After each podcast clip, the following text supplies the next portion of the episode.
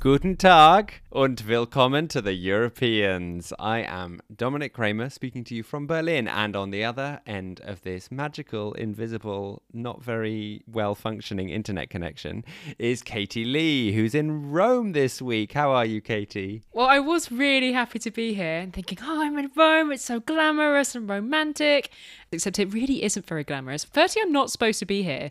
Uh, my boyfriend's here in Rome for a conference, so I'm kind of squatting illegally in the room that he's staying in.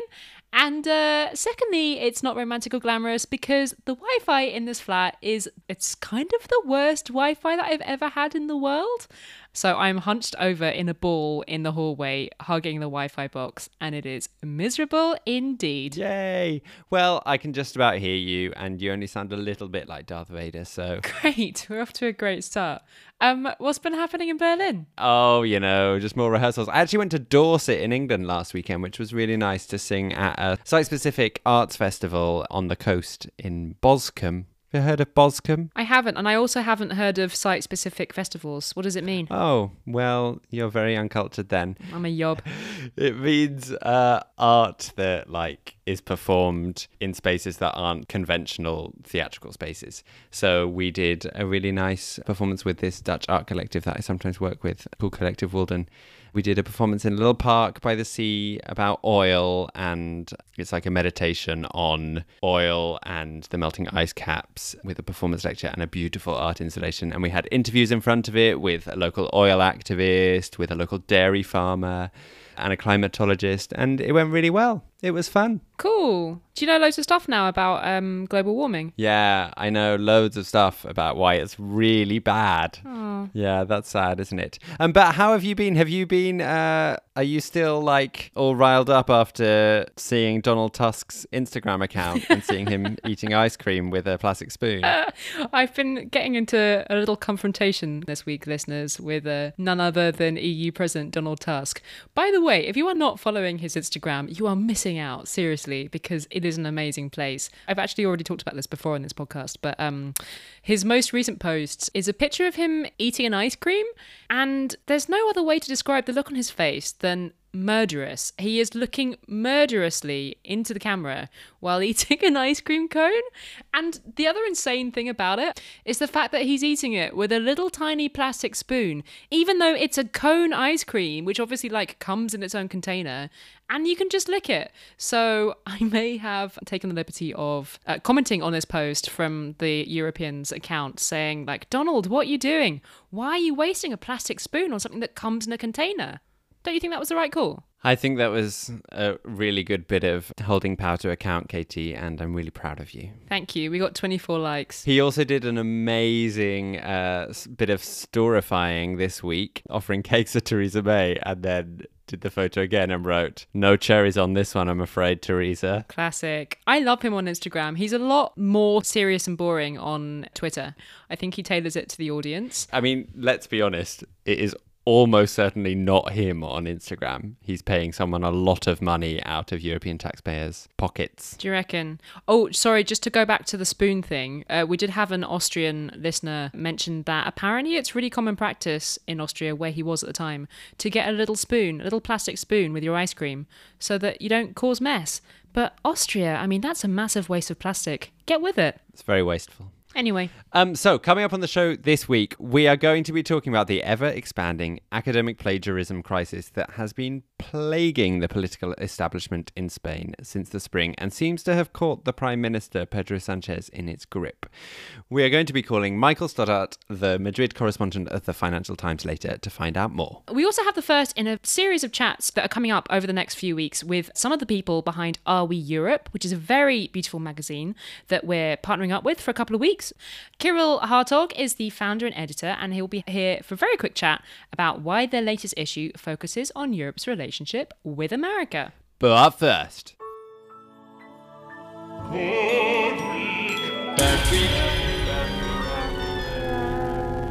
Who's it been a bad week for, Dominic? It's been a bad week for Denmark's largest bank, Danske Bank, and perhaps a bad week for all of us, considering the shocking claims this week that 200 billion euros were laundered through one of their branches in Tallinn, Estonia. Yes, 200 billion euros. That's approximately half the size of the Danish economy. Bloody hell. Full disclosure, I am pretty reluctant to engage with stories like this as they just seem to like add to my cynical sense about people who wield financial power. But hey, that's why we have the happy ending at the end of the show to cheer people like me up. And the European Commission has described this as the biggest scandal facing Europe at the moment, so I guess we should talk about it a bit, but not too much, I promise. Last Wednesday, the CEO of Danske Bank resigned following an investigation which revealed these 200 billion euros of illegal payments that were made through the Estonian bank. What exactly constitutes an illegal payment? And yeah, what is money laundering? Actually, if I'm honest, it's a bit of a vague concept for a non money person like me. Well, according to the European Commission's website, their definition of money laundering is as follows Money laundering is the process by which criminal proceeds are cleaned so that their illegal origins are hidden. It is usually associated with the types of organized crime that generate huge profits in cash, such as trafficking in drugs, weapons, and human beings, as well as fraud.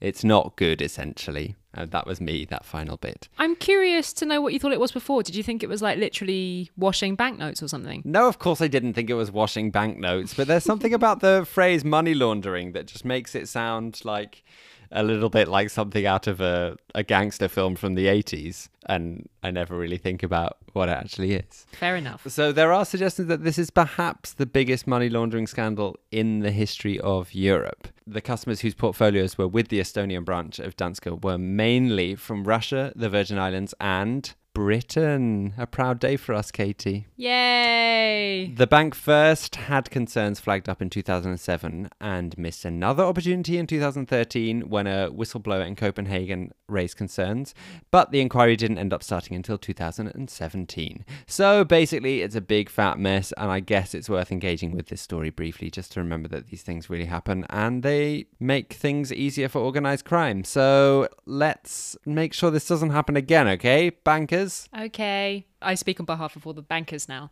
Um, I was intrigued to see that the British Virgin Islands were involved in this story. Has there ever been a story involving the British Virgin Islands that doesn't have some massively dodgy element to it? Well, no, but has there ever been a story about the British Virgin Islands that isn't to do with tax avoidance? Probably not. But I'm thinking maybe we should cover the side of the British Virgin Islands, which are technically part of Europe, that aren't really dodgy, and that we should go and report there and that someone should pay us to go and do that. Oh, we should. Wasn't there that horrible story from the British Virgin Islands when um, Kate Winslet was caught up in a huge, huge, huge fire at Richard Branson's big island house? That wasn't quite the British Virgin Islands, was it? Hang on.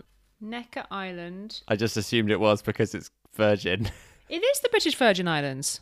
I was right. You were. That's good knowledge. Um, but I do agree, Katie. We should definitely go and check it out. I think actually it should jump to the top of our list of places we need to go in Europe. Yeah. But maybe we won't need to go because maybe you're going to cheer us up with Good Week. Maybe, although it's a bit of a creepy one this week. It has been a good week for Greek spiders. Oh. Um, our eight legged friends have been having a field day in Aitoliko, which is a town in western Greece. You might have seen the pictures of this, but if not, we will uh, post them on our Facebook and Twitter so you can gulp at them. These spiders have made a giant 300 meter long spider web along an entire beach. The whole thing just appeared really quickly. And like literally the whole beach is just wrapped in grey stuff, like whole trees and everything. And underneath all this webbing, the spiders are laying eggs and making babies, thousands of spider babies, which at first I thought was really disgusting and horrible, but now I think it's kind of beautiful. These are tetragnatha spiders, which are a little terrifying because they can walk on water like little spidery Jesuses and come towards you. It's quite horrible. They move faster on water than they do on land, apparently. But they're not dangerous or poisonous or anything, so don't worry. It's not the first time that this has happened, and it has happened in other places, although it is fairly unusual. The last time that this region in Greece saw this strange phenomenon was back in 2003, uh, but it has been seen in other places too. The little buggers did the same thing in Dallas, Texas a few years ago. And according to Maria Chatzaki, who is a Greek biologist who studies these spiders, she said it was really ideal conditions for them at the moment because there's been a combination of really warm weather and loads and loads of mosquitoes for them to eat. And there was a quite funny slash sad quote from her on the Greek website Newsit. She said, The spiders will have their party and will soon die. That's nice, isn't it? Oh. Sleep well, children. It's exciting times here at Europeans HQ. We are very pleased to announce that we are launching into a partnership for a few weeks with a very fine magazine called Are We Europe. You might remember back in April, we had its co founder, Mick Terrehorst, on the show, talking about how he wanted to make Europe sexy again. I kind of think they're doing it. They are putting out a quarterly magazine, both on the internet and in beautiful print, and it's really nice. It's like very beautifully designed, it's got gorgeous photography in it, and most importantly of all, it is full of interesting stories from all around Europe. Each issue has a different theme. This issue is about Europe's relationship with America. And over the next few weeks, we're going to be featuring a few kind of mini chats with some of the people uh, who've been involved in making it. The first person we're going to be speaking to is Kyrill Hartog, who is one of the other co founders and the editor in chief of this magazine. So let's give him a call.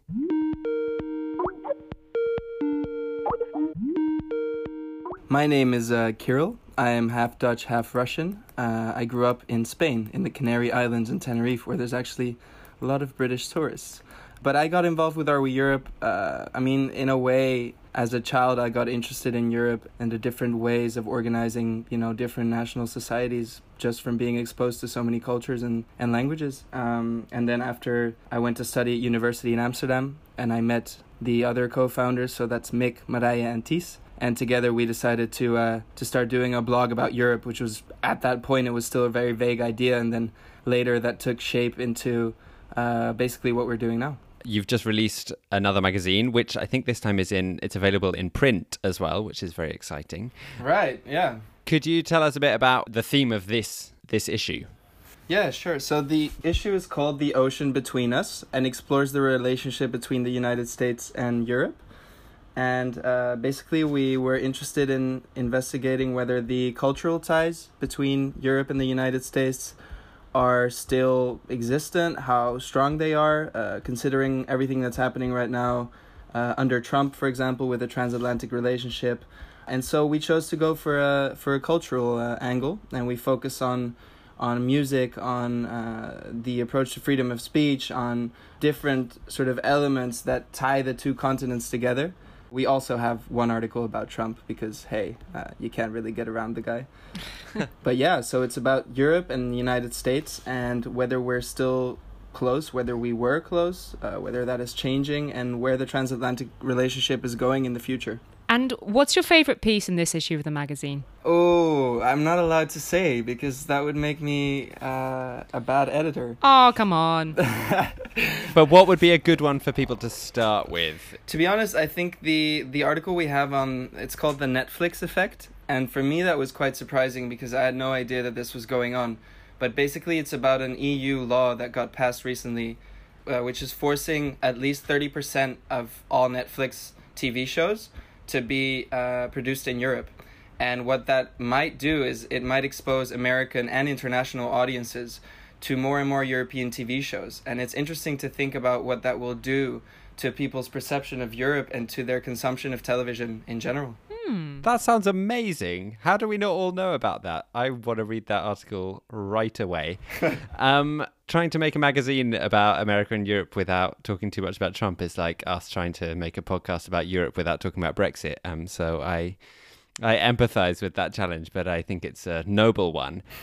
What's your mission as Are We Europe? Do you have a mission or do you just want to tell as many stories as possible? No, we definitely have a mission. I think that as inhabitants of Europe, we're faced with the European Union as a monetary and a political system, uh, and we have a lot of news about EU. And although we live in this borderless continent, I feel like we, we hardly ever actually feel united, or maybe we do, but our central aim is to approach this question of European identity, and we do that through a personal perspective, and, and we, we enjoy different forms of storytelling, uh, and and as such, we we bring those different perspectives together, and we say, hey, what does it mean to be European, or does that mean anything? Uh, what happens when you create this place without borders, so to speak, and people start traveling and exchanging cultures. Uh, and that's basically the central aim of, of what we're trying to investigate. And then, of course, I mean, we like very, very nice visual stories, we like exciting stories, so it's also about the format. Uh, we believe in, in well designed websites and visually appealing illustrations. And I think the combination of those two things makes us unique. One of the things I like about We Europe is even though it's a quite young team, you guys seem to believe in the power of print still. Um, why was it important for you guys to produce this as a print magazine as well as a website? No, that's a great question, and I'm glad you asked it. I, I personally am a huge fan of print magazines, and I am one of these people who will go to different cities and go to little bookstores and, and look for niche publications. And I think that there is a sort of revival going on, and some people call it uh, a hipster hipster thing to do. I mean, call it what you want to call it, but I think there is such an added value to having a physical object in your hands, because the problem with online is that we're so used to being bombarded by information that we stop thinking about the humans that are crafting the product and especially in journalism where people aren't even willing to pay for journalism these days anymore. And i mean i'm just as bad. I don't i basically don't have any subscriptions to any journalistic outlets. And i think when you have a print magazine it just reminds you of the fact that that it, there's a physical product that's being made by people who have different skill sets. There's editors there's designers there's writers there's photographers and when they join forces you can get this beautifully printed product that you can put in your bookshelf uh, and another thing to answer your question, Katie, is, is that why we want to do print is because we we hope to tell timeless stories about Europe that aren't necessarily tied to the 24 hour news cycle.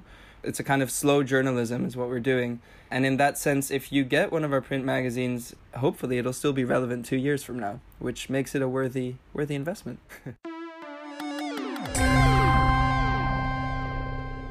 If you're interested in getting your grubby mitts on one of the beautiful print copies of Are We Europe's new magazine, you can order one at areweeurope.com.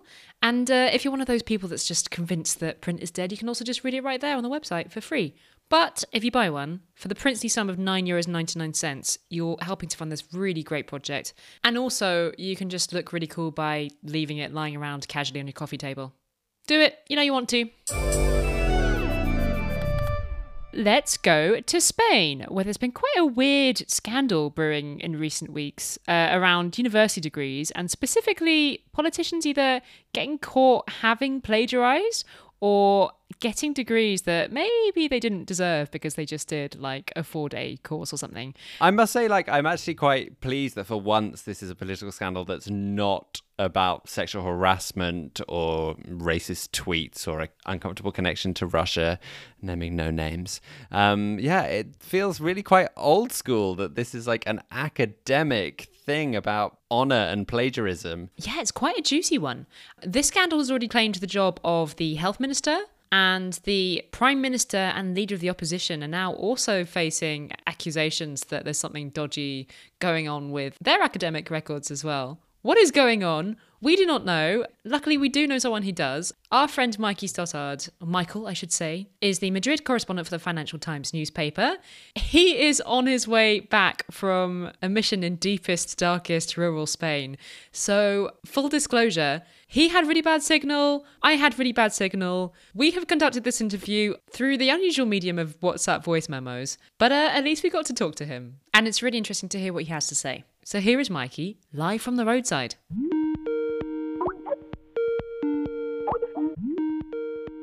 Could we go straight to it and could you give us like a quick rundown of exactly what's been happening in Spain and who's been accused of what? When you really look at it, it's two separate things. And I'll talk about the first one, which is probably the most serious, which is um, allegations of corruption involving this university called King Juan Carlos in Madrid. And essentially, it started before the summer when the uh, president of the Madrid region, a very powerful politician called Cristina Cifuentes, when it came out that her degree from this university had been given and she hadn't actually done any of the work. She hadn't done a thesis and she hadn't turned up to class. Scandal, drama, cover up, she soon resigns, or not that soon, but eventually she resigns. A few weeks later, the plot thickens, and another senior politician from the center right, who's now the head of the center right party, Pablo Casado, allegations emerged that he also has the same degree and he also didn't sit the final exams or do any work. This then prompted a legal investigation into to what extent this was breaking the law, to what extent you could consider this a gift to a public official. And bear in mind, this is a university that relies on public funding. So it's all reasonably serious. Um, this then touched on the socialist government as well two weeks ago when the health minister resigned after it came out that there were irregularities with her own degree at Juan Carlos University. So, really, a lot of people being taken down and swept up in a mess with this university, and there's sniffs and investigations and smells of something to do with corruption a separate, although related, scandal about plagiarism and academic standards.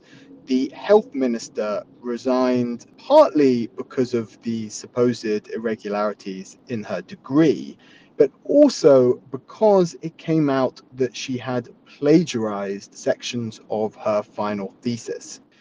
This was then jumped on as an opportunity by the opposition to bring out long held rumors about the academic quality of the Prime Minister, Pedro Sanchez's final doctoral thesis there have long been rumors that there was something not quite right about it.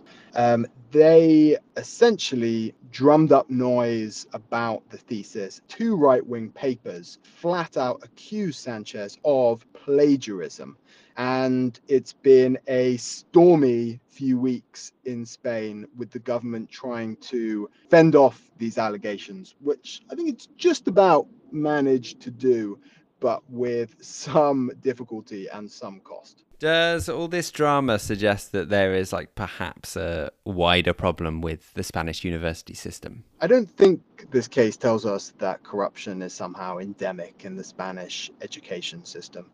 It's true that Spanish education is criticized for not being very good. Spain has two world class private business schools, yet the state universities have, there are none in the top 100 in the world. I think the wider point isn't so much about Spanish education. What I think is interesting is how Spain has gone from quite a corrupt country maybe 20 years ago um, and before the crisis the relationships between business and local government were very tight there are many many corruption cases and i think that in the last 10 years in particular, that's changed, and Spain is not a corrupt country. The tolerance for any corruption amongst the electorate is now extremely low. But I feel like Spain has moved a very long way in not that long. And what's interesting is when, as a country, as a society, you move from one set of norms to another, there are various small institutions that kind of have got left behind. You know, not everything moves at the same time. Okay, so maybe there's a silver lining in there somewhere in the fact that this whole row is more the exception than the rule these days. That's good at least. Uh, it doesn't seem like good news for the Prime Minister, though being kind of tarred with this brush of allegations that his academic record is dodgy in some way. It feels like not that long ago that he was taking office and was doing pretty well, internationally at least. He was seen as this young, dynamic, socialist leader, nicknamed Mr. Handsome, of course, as we're fond of recalling on this podcast. But um, even when he came into office, we were talking on the show about the fact that he become prime minister in this weird situation where the previous prime minister got booted out in a vote of confidence, which meant that Sanchez is now prime minister, but he's only got like a quarter of the seats in parliament.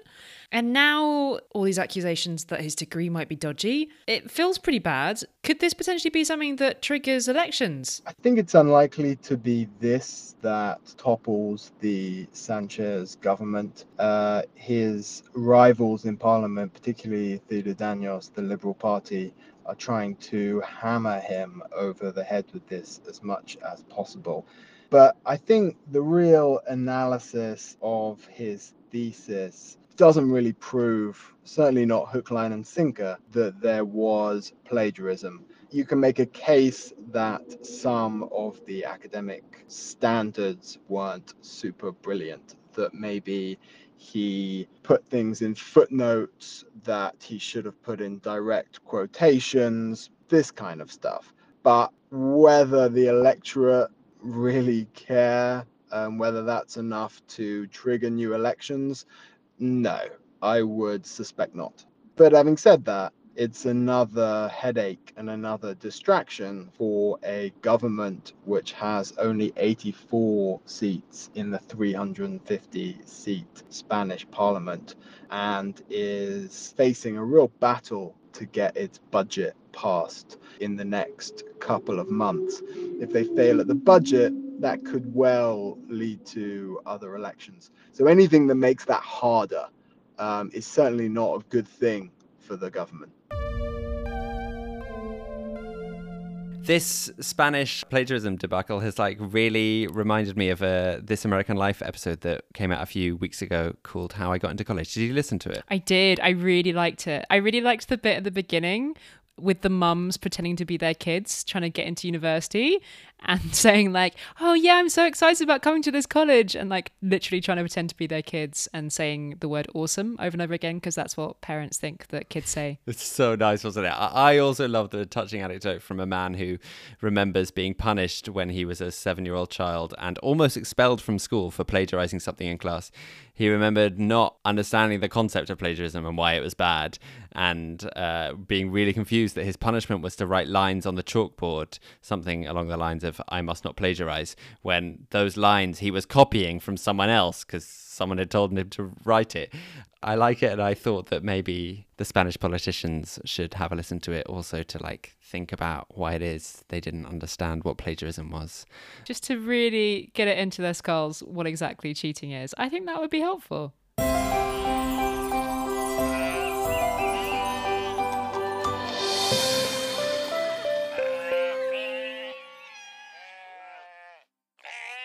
We really need the happy ending this week because we've had a lot of technical difficulties. The happy ending is, for the second week in a row, a result of something done by France's mug adorned president Emmanuel Macron. But once again, Macca doesn't come across particularly well in this story, despite the happy ending that follows. So don't worry, we're not just like loving on Emmanuel. This story, like last week, starts with an event that is filmed and then goes viral in France. This time it was a spontaneous conversation between President Macron and Jonathan Jahan, a 25 year old gardener who has been struggling to find a job. He plucked up the courage to tell Macron about his difficulty finding a job, saying that he'd written to everyone and was having no success. He received a response from Macron that didn't show him at his finest or most empathetic. He said to Jonathan that he would easily find work as a waiter or in a hotel, and that Macron himself could just cross the street and find him a job immediately. This understandably didn't sit well with people and came across as rather arrogant from the former investment banker president, who I imagine hasn't had trouble finding a job in recent living memory and probably won't ever again. That is despite the fact that unemployment in France is still above 9%, and in the gardening sector, according to the BBC, 5,000 jobs have gone in the past seven years. So it's understandable that later Jahan said publicly that he found Macron's comments hard hard to swallow, and he accused Macron of being out of touch. However, things may be looking up for Jonathan Jahan as the French Gardening Federation have said that after all this media attention, they have had a stream of job offers directed to them and have asked Jonathan to get in touch ASAP. So it may only be a matter of time before Jonathan is being paid for gardening again soon. Cross those green fingers, everyone. I've got all of mine crossed. I think that's a really nice ending to a story that was otherwise just like another story about Macron putting his foot in his mouth. Yay! Yay, super happy for Jonathan. That's great news. There was a really nice quote from the Gardening Federation saying, like, we've become a job centre. I just thought it was lovely. Well, that's it for this week. And to be perfectly honest with you, we're kind of pleased, aren't we, Katie? Don't say that. We are never glad when a week's recording comes to an end. This week was a little testing, but by the time that people hear it, it will have been edited into something that sounds like we had absolutely no technical problems and everything was fine. Well, we should release Katie from the little bull she's scrunched up in on the staircase in her Roman hallway. And yeah, I'm going to go and have a cup of tea. I'm going to go out on the town do some heavy drinking. Last time I was in Rome, I was 18 and dancing on a table to Gasolina. And after the recording that this has been, I kind of feel like I need to do the same thing again. Go do that. Enjoy yourself. Some of us will be well behaved and stay at home looking over my very difficult music that I need to try and get into my brain. Such a wild child. Whilst I'm not doing that, who knows? I might be posting on Twitter on behalf of us at Europeans Pod or on Instagram, Europeans Podcast, or maybe reading some of your lovely emails that we get, europeanspodcast at gmail.com. If not, then I guess you'll just hear from me next week. That's such a sad way to end things. Get in touch, everyone. We do love hearing from you. We seem to have had quite a big boost in listeners this week, so maybe my plea last week for people to tell their friends about the show actually went heeded and people went and told their friends. So thank you very much, listeners. It's nice to know that the, the podcast is getting out there and spreading. Go and do the same again this week. Why not? Tell someone else. Tell your other friend. It's working. Have a great week, everyone. I hope that your Wi Fi is better than mine, and we'll see you next week. Bye. Au revoir.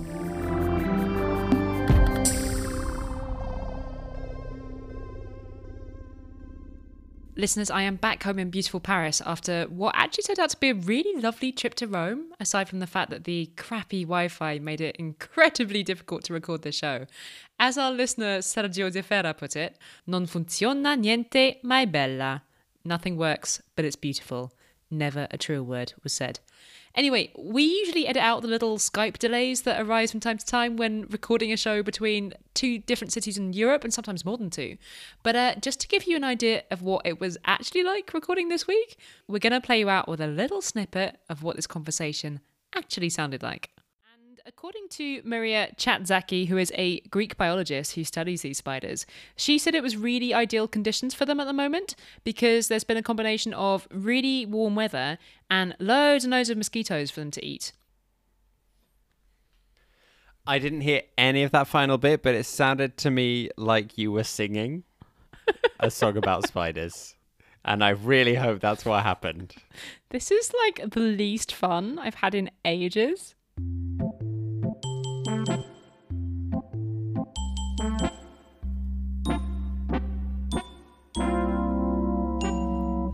Winsy, Wincy smile.